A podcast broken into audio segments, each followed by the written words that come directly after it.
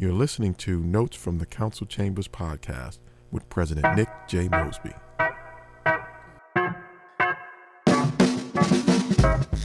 On this episode, President Mosby talks to Kurt Schmoke, former mayor of Baltimore City and the current president of the University of Baltimore, about his tenure and how the city council can move Baltimore forward.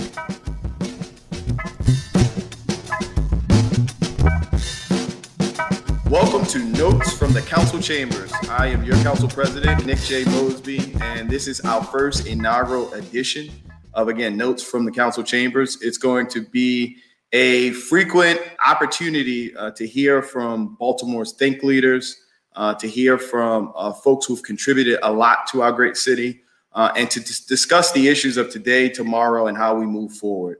Uh, I cannot uh, be but excited about the individual that we have on today. his name speaks volumes in rooms, not just through this city or state, but through this nation uh, for who he has been and and the and, and the type of commitment he stood upon. And that's our former mayor. That's Mayor Kurt L. Schmoke. So give a huge round of applause for our mayor, our Mayor Schmoke. Uh, welcome to the uh, podcast, Mayor Schmoke. Well, Council President, it's great to be with you. Thanks very much for inviting me. I didn't realize this was the inaugural. I I, I, I had my red purple. I, I, I would have dressed up a little bit. Uh, working from home has been uh, pretty uh, uh challenging. It has been very interesting. It's, it's Ravens purple anyway. So, uh, but it's great to see you and congratulations on your election. And I know you're going to have a, a, a, great tenure as our uh, council president. Well, you look, when I look at you, I see shoulders that I literally stand on. Um, I tell you about this every time I bump into you. Um, but you know, to the to the listeners out there, uh, Mayor Kurt Schmoke uh, was a role model to me. So my mother uh, was very active in supporting Mayor Schmoke on his first run as mayor uh, when he won. And I tell folks all the time, it was kind of like a microcosm in my household, as well as when I went back to school uh, that next day at Yorkwood Elementary School. The way my teachers um, were so uh, excited, had so much hope but it was a microcosm of like uh, President Barack Obama's election because that was the first time an African American had won an election uh, to become mayor of Baltimore City. Uh, and uh, that's when I really started to pay close attention to politics. My mother used to always take me uh, to go vote, but you know, I knew this guy, Mayor Schmoke. You know, I knew who we were, right? So I, I tell you this story about when we were in Camden Yards and you were in a rocking chair reading to uh, about a dozen of us uh, on Camden Yards Field uh, for uh, a city campaign with the Enoch Pratt Library. Do you remember that, uh, Mayor right. Schmoke? So I was, I was I was one of the, I was one of those kids. And, That's good. And guess what? I've never seen that picture. Um, when I was in high school, I had a friend who um, his mother uh, did janitorial services, and they would go into the libraries at night to clean them up. And he said, "I see your picture all throughout, you know, the different libraries we go to." And I said, well, get me one because I've never seen that poster.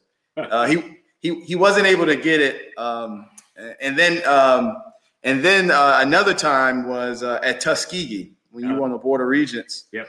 And I saw this guy come off this shuttle bus, and I said, "Is that Mayor Schmoke?" And I ran across, and I told you who I was. Um, you gave me your email address. Um, I sent you an email. You didn't respond to me. I, I, wasn't technologically uh, at, at, the time.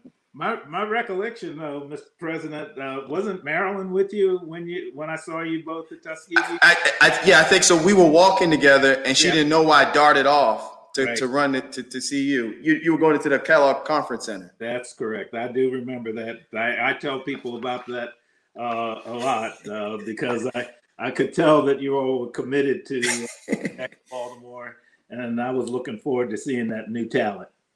And then the last time, uh, I, this is where I won an election finally, and um, again, we didn't have any real formal interaction. It's, you just always a person I looked up to. Uh, but this is the, the, the interesting part of this book. So we're at Douglas Memorial Church. Um, service has just ended. We're about to leave, and I run over to you to introduce myself as the new councilman on the seventh district. And before I'm able to introduce myself, you said Nick Mosby.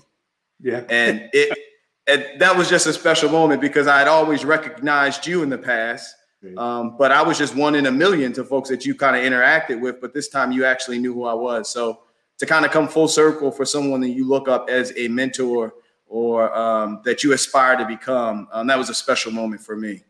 Um, but enough about me and all my stories uh, with you, uh, uh, Mayor Schmoke. Um, really want to jump right into it. Um, you were a, a thoughtful uh, person. People understand and know the background um, from Yale uh, to being a Rhodes Scholar to getting your JD at Harvard, uh, and then bringing all of your um, your talent, your smarts, your enthusiasm, your data-driven approaches back to the city of Baltimore. The one thing that I, people always kind of point to you uh, about is uh, you being ahead of your time around the war on drugs. Mm-hmm. Uh, and I can only imagine that that was a difficult time to take because we understood and know that the nation knew that we were were grappling with this issue uh, of drugs, illicit drugs in our community. Um, and you know, folks were scared, folks were afraid, right. they didn't know how to, to respond. And your response was completely different than everyone else. Could you kind of like take us back there uh, to kind of let us know what led you to that decision and how you came out so strongly uh, in the right direction at the time. Well, thanks very much. Yeah, it was a difficult uh, time, and uh, I do believe that progress is being made. That uh, you and, and many others have been talking about this whole set of problems as more of a public health problem than a criminal justice problem. But that certainly wasn't the mindset of most uh, community leaders. Um, back, my goodness, uh, it was 1988 that I made my first uh, uh, comments about that. Uh, bottom line, and just quickly, uh, you know, I had been a prosecutor. I was state's attorney uh, for five years, and before that, an assistant United States attorney. So I had eight years of being on the front lines of the war on drugs. And after the death of a good friend of mine who had been an undercover police officer, I started to really rethink um, the approach, and I came to the conclusion that we really could not arrest and prosecute our way out of uh, the war on, on, drugs. It was uh, more like uh, or similar in a great extent to the 1920s when we tried to make ours an alcohol free America by imposing prohibition and trying to eliminate um, uh, the taking and selling of alcohol through the criminal justice uh, system. That was an absolute failure. And uh, there were so many similarities that I just started thinking about it uh, in that fashion and just concluded after doing a lot of uh, study, looking at some successful um, models overseas in Canada and the Netherlands. I concluded that the war on drugs should be a public health war rather than a criminal justice war. And I raised the question at a, a conference whether we should explore the decriminalization of, of certain drugs. Now, you can imagine at that time, and I know you've pointed this out, that in the late 80s and early 90s, that led to a lot of, of legislation that actually increased incarceration. I mean, it, it was a time that um, when you know, even uh, President Biden, uh, you know, signed legislation that was cracking down, cracking down, uh, and it led to the uh, this century's mass incarceration uh, problem. So I was kind of going against the tide uh, there, but ultimately, more and more people have started to think about it um, and recognize that we can't just throw a lot of people in, in jail and assume that that's going to Im- improve the situation. So I'm I'm pleased to see at least the rhetoric now is yeah. public health uh, than uh, than criminal justice. There's a you know a balance. We yeah because there are some people that are hooked on drugs, others who are hooked on drug money, and you have to have different approaches for for each of them. I mean, it's always tough uh, when you step out there on data driven, um, result oriented, fact based uh, solutions that don't necessarily speak to the emotions or the anxiety of that particular time. And sometimes you're villainized. Walk us through, I guess, like the sacrifice you put yourself in, maybe yourself, maybe time away from your family, maybe um, what you thought your political career could could, could kind of lead you at that point. Kind of walk us through how you were feeling. You were 38 years old, right. literally telling the nation that this was domestic uh, uh, Vietnam. Um, it was that was the exact quote, right? That's right. I said the war on drugs has become our domestic Vietnam. And and and and and you were standing out there by yourself. I, will never forget you going on late night television with the Orioles jacket, right? And that became national news. But yep. let just walk us through how you were feeling at that time, knowing that you were communicating what all your training, your experience told you was the right thing to do, even though the popular, the overwhelming popular opinion just wasn't wasn't ready for it. Yeah, the, the one thing I, I learned from uh, the whole experience is language is so important.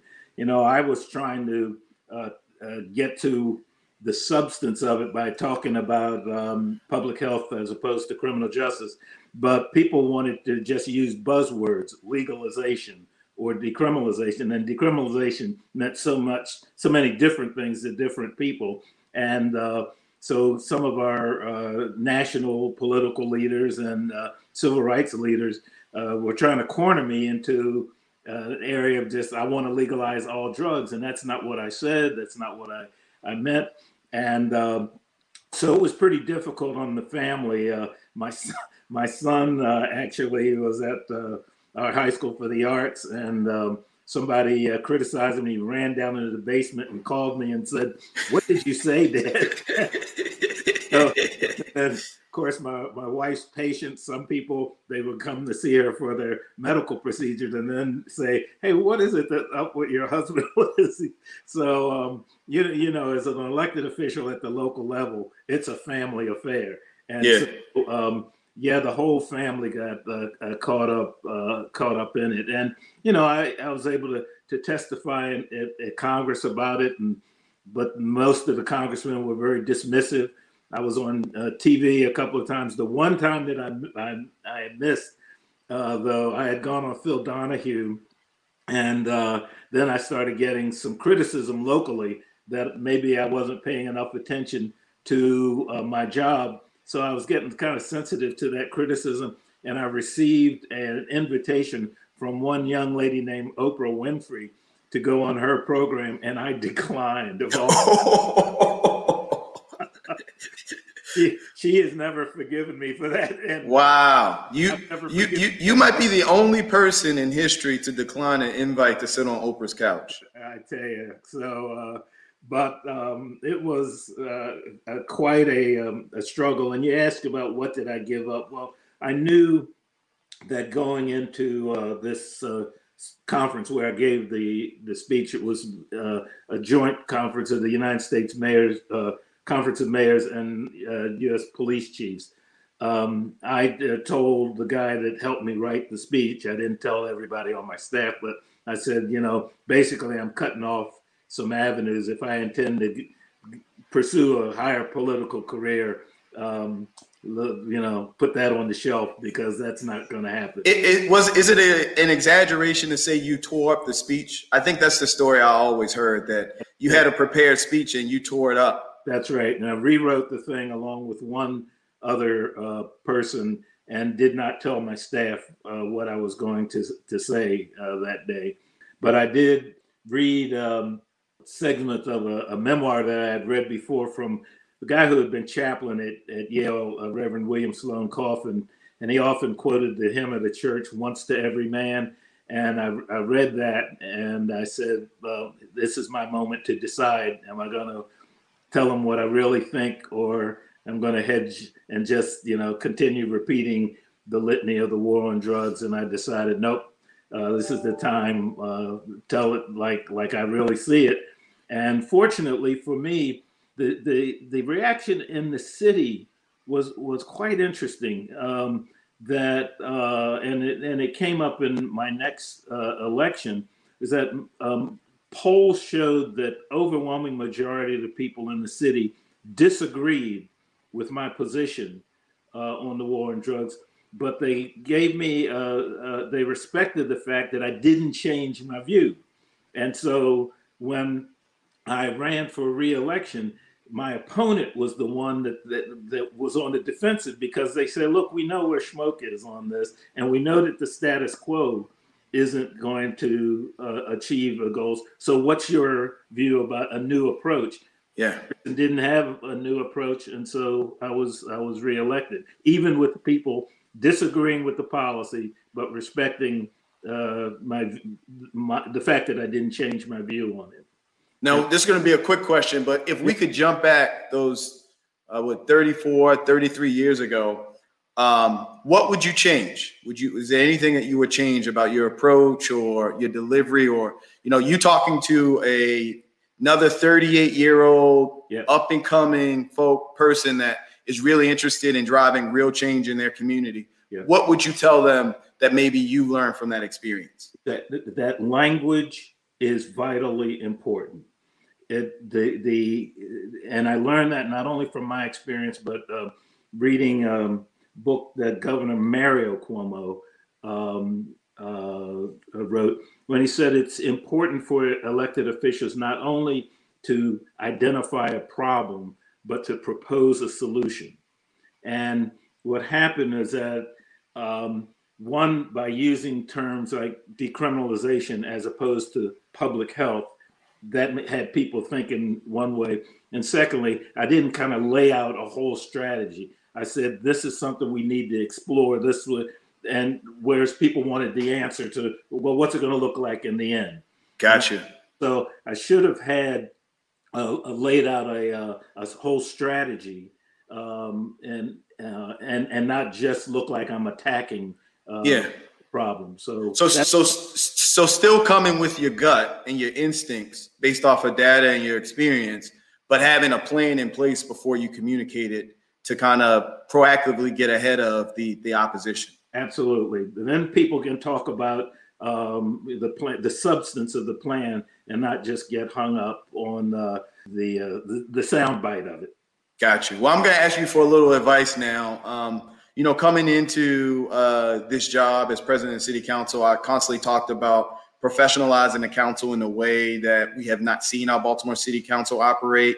Um, knowing that this council has been the body, you know, 30, 40, 50, 60 years ago that had enacted policies that have negatively impacted our communities, but also structuring it in a way where we can be like the legislative prescription of cure for some of the ills in our city.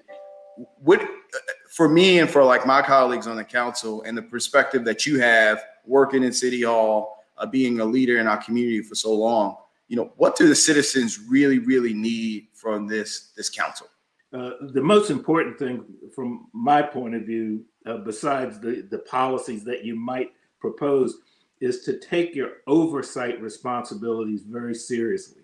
Um, because if city agencies know that they're really going to have objective scrutiny and not just you know from time to time uh, getting criticized for something but real objective scrutiny it helps them to uh, respond to the citizens better uh, knowing that there's there's somebody that's going to be you know look uh, looking over their shoulder in a regular uh, uh, fashion. So that's one thing. The second thing is really boring though for a lot of people, but the uh, the, the budget is policy.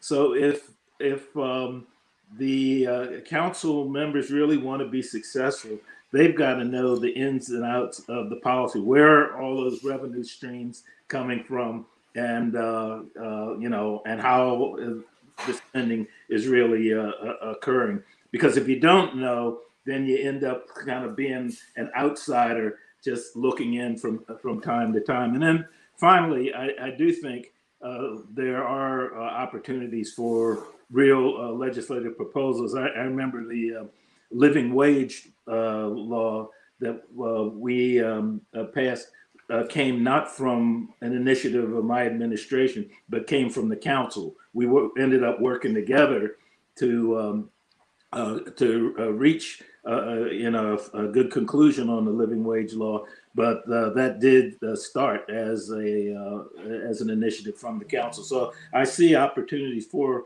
you know policy change there, but uh, the the policies really have to uh, uh, come from a, a clear understanding of of the budget because bottom line, and you you know this already, uh, Mr. President, you've got more will than wallet.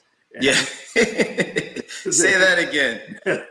And, and you know, with this new charter amendment um, that uh, was passed, that gives now the council budgetary power in 2022, um, the dynamic really kind of shifts a little bit. Um, and you know, we've really been pushing and working with the administration and what I call my my partner in progress, Mayor Brandon Scott, on again developing a council with the personnel to kind of deal with this new role and responsibility of that. Um, but you're exactly right, uh, particularly when talking to new council members of the role that we're going to have to play moving forward from an oversight perspective, but now also now having the budgetary authority of directing money. Uh, and the need is much greater than the, the, the arrows in which you can use to direct. More will than wallet, that's for sure. so, so I guess kind of still sticking on this point of like growing the city of Baltimore uh, and like looking at advice. When we talk about like in the 80s and 90s in comparison to now, you know, African American businesses in comparison to other parts of the country are struggling. Um, you look at like some of the booms in say like Atlanta or in Washington D.C. or in Charlotte, uh, and then you compare where we were then uh, during your time as mayor uh, to where we are today. Um, what do you think the biggest issues are around that uh, growth of African American? I, I give you one stat. I believe uh, like 30 years ago in Black enterprise, there was like 13 of the top 100 Black businesses in the city of Baltimore. Uh, you know, we have uh, Mr. Eddie Brown doing really well. That's not really considered a service industry or business. He's in the financial industry. And then we also have Bith uh, Energy that uh, is on that list. So we only have one out of the top 100 in America in the city today. Um, what do you think the limitations have been?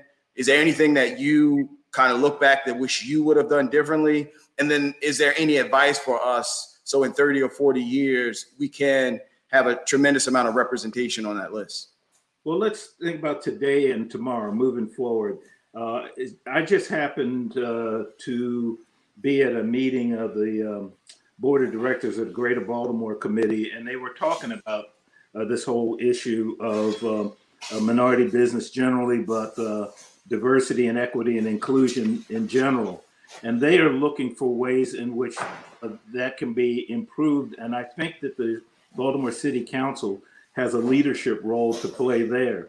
Uh, I obviously I know that you all are going to do all you can to expand opportunities when it involves public sector contracting, but I think that you can also be uh, encourage the private sector and in uh, uh, Baltimore and the Baltimore region to uh, uh, invest more and be partners with uh, the minority business community, particularly African American businesses. So having um, conversations with the financial industry, the banks, and, and others about access to capital, you could probably hold some good hearings on that and see where where people are. And um, then partnering with the GBC, I, I, really do think that that's that's important to uh, uh, have them. You're, you're not going to agree on everything. This particular issue, I think that you can uh, find uh, common ground in the partnership to encourage the private sector uh, to, because that's where the money is, not just the budget of um, Baltimore City government. Why do you think Baltimore didn't take off like Atlanta or or, or DC when we compare what we have today versus where where we were 30, well, 40 years ago? One of the things, if you recall, there was a major change in the Supreme Court. There was a decision called the Croson uh, case that changed the whole outlook on um, a minority business. Prior to um, the uh, uh, Croson uh, decision, uh, you were able to set up a, uh, a, a, a business set aside uh, programs that were focused, that were racially focused. After Croson, you had to go through all kinds of hoops in order to do that. And um, in, in fact, uh, uh, there was kind of a disinclination to support those programs by a more conservative court. So that was a, a, a key issue. But the second thing is that uh, Baltimore was hit with globalization in a way that Atlanta, with their big airport and everything, was not. Um, we, during the time that I was uh, mayor, mo- most of our major banks became acquired by other banks. So instead of having headquarters here where you could go talk to the president of the bank uh, and say, hey, you know, as your civic duty, um, you should you know, improve access to capital for minority businesses.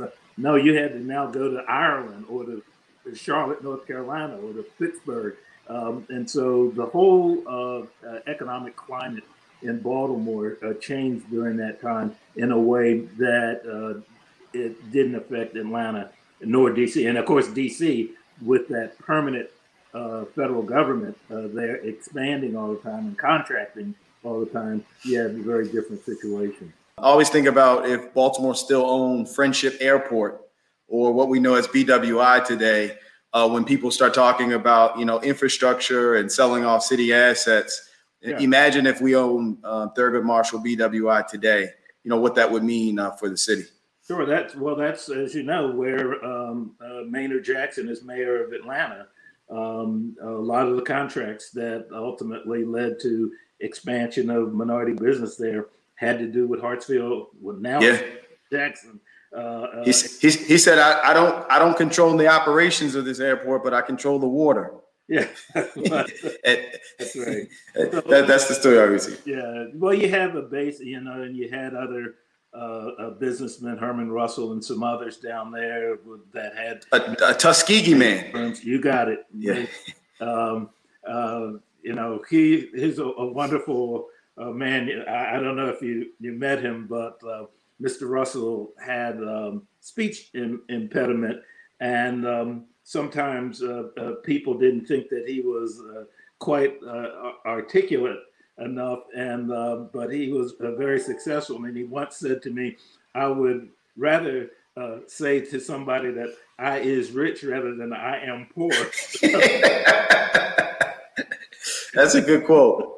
Well, I, I, know you don't have a whole lot of time. We're going to wrap up. Um, and again, thank you for joining the inaugural podcast. But you know, in all seriousness, where we are in our country, you know, a year out from COVID nineteen, um, and we know that there will be long term impacts, the residual impacts to mental health, behavioral health, education, right. um, our economy.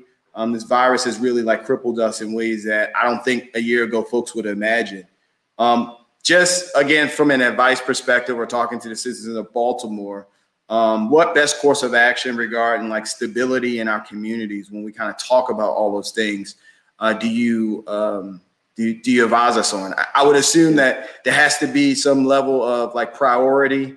You know what's the long pole in the tent? What's the low hanging fruit? Yeah. what's going to serve as the biggest impact? But with 61% of our children who are chronically absent from public schools uh, in the ninth grade uh, to again mental health issues where we've seen a twofold increase of completed suicides by African Americans last year during the peak, uh, to the housing instability uh, type of issues that we know we're going to get once we come out of some of the emergency lifts. You know, I guess what would be your closing out advice to to me, my colleagues, and to the citizens of Baltimore about moving forward? Well, you're right about uh, the challenges, but uh, uh, Mr. President, throughout your campaign, you talked about the positive things where we could go as a community.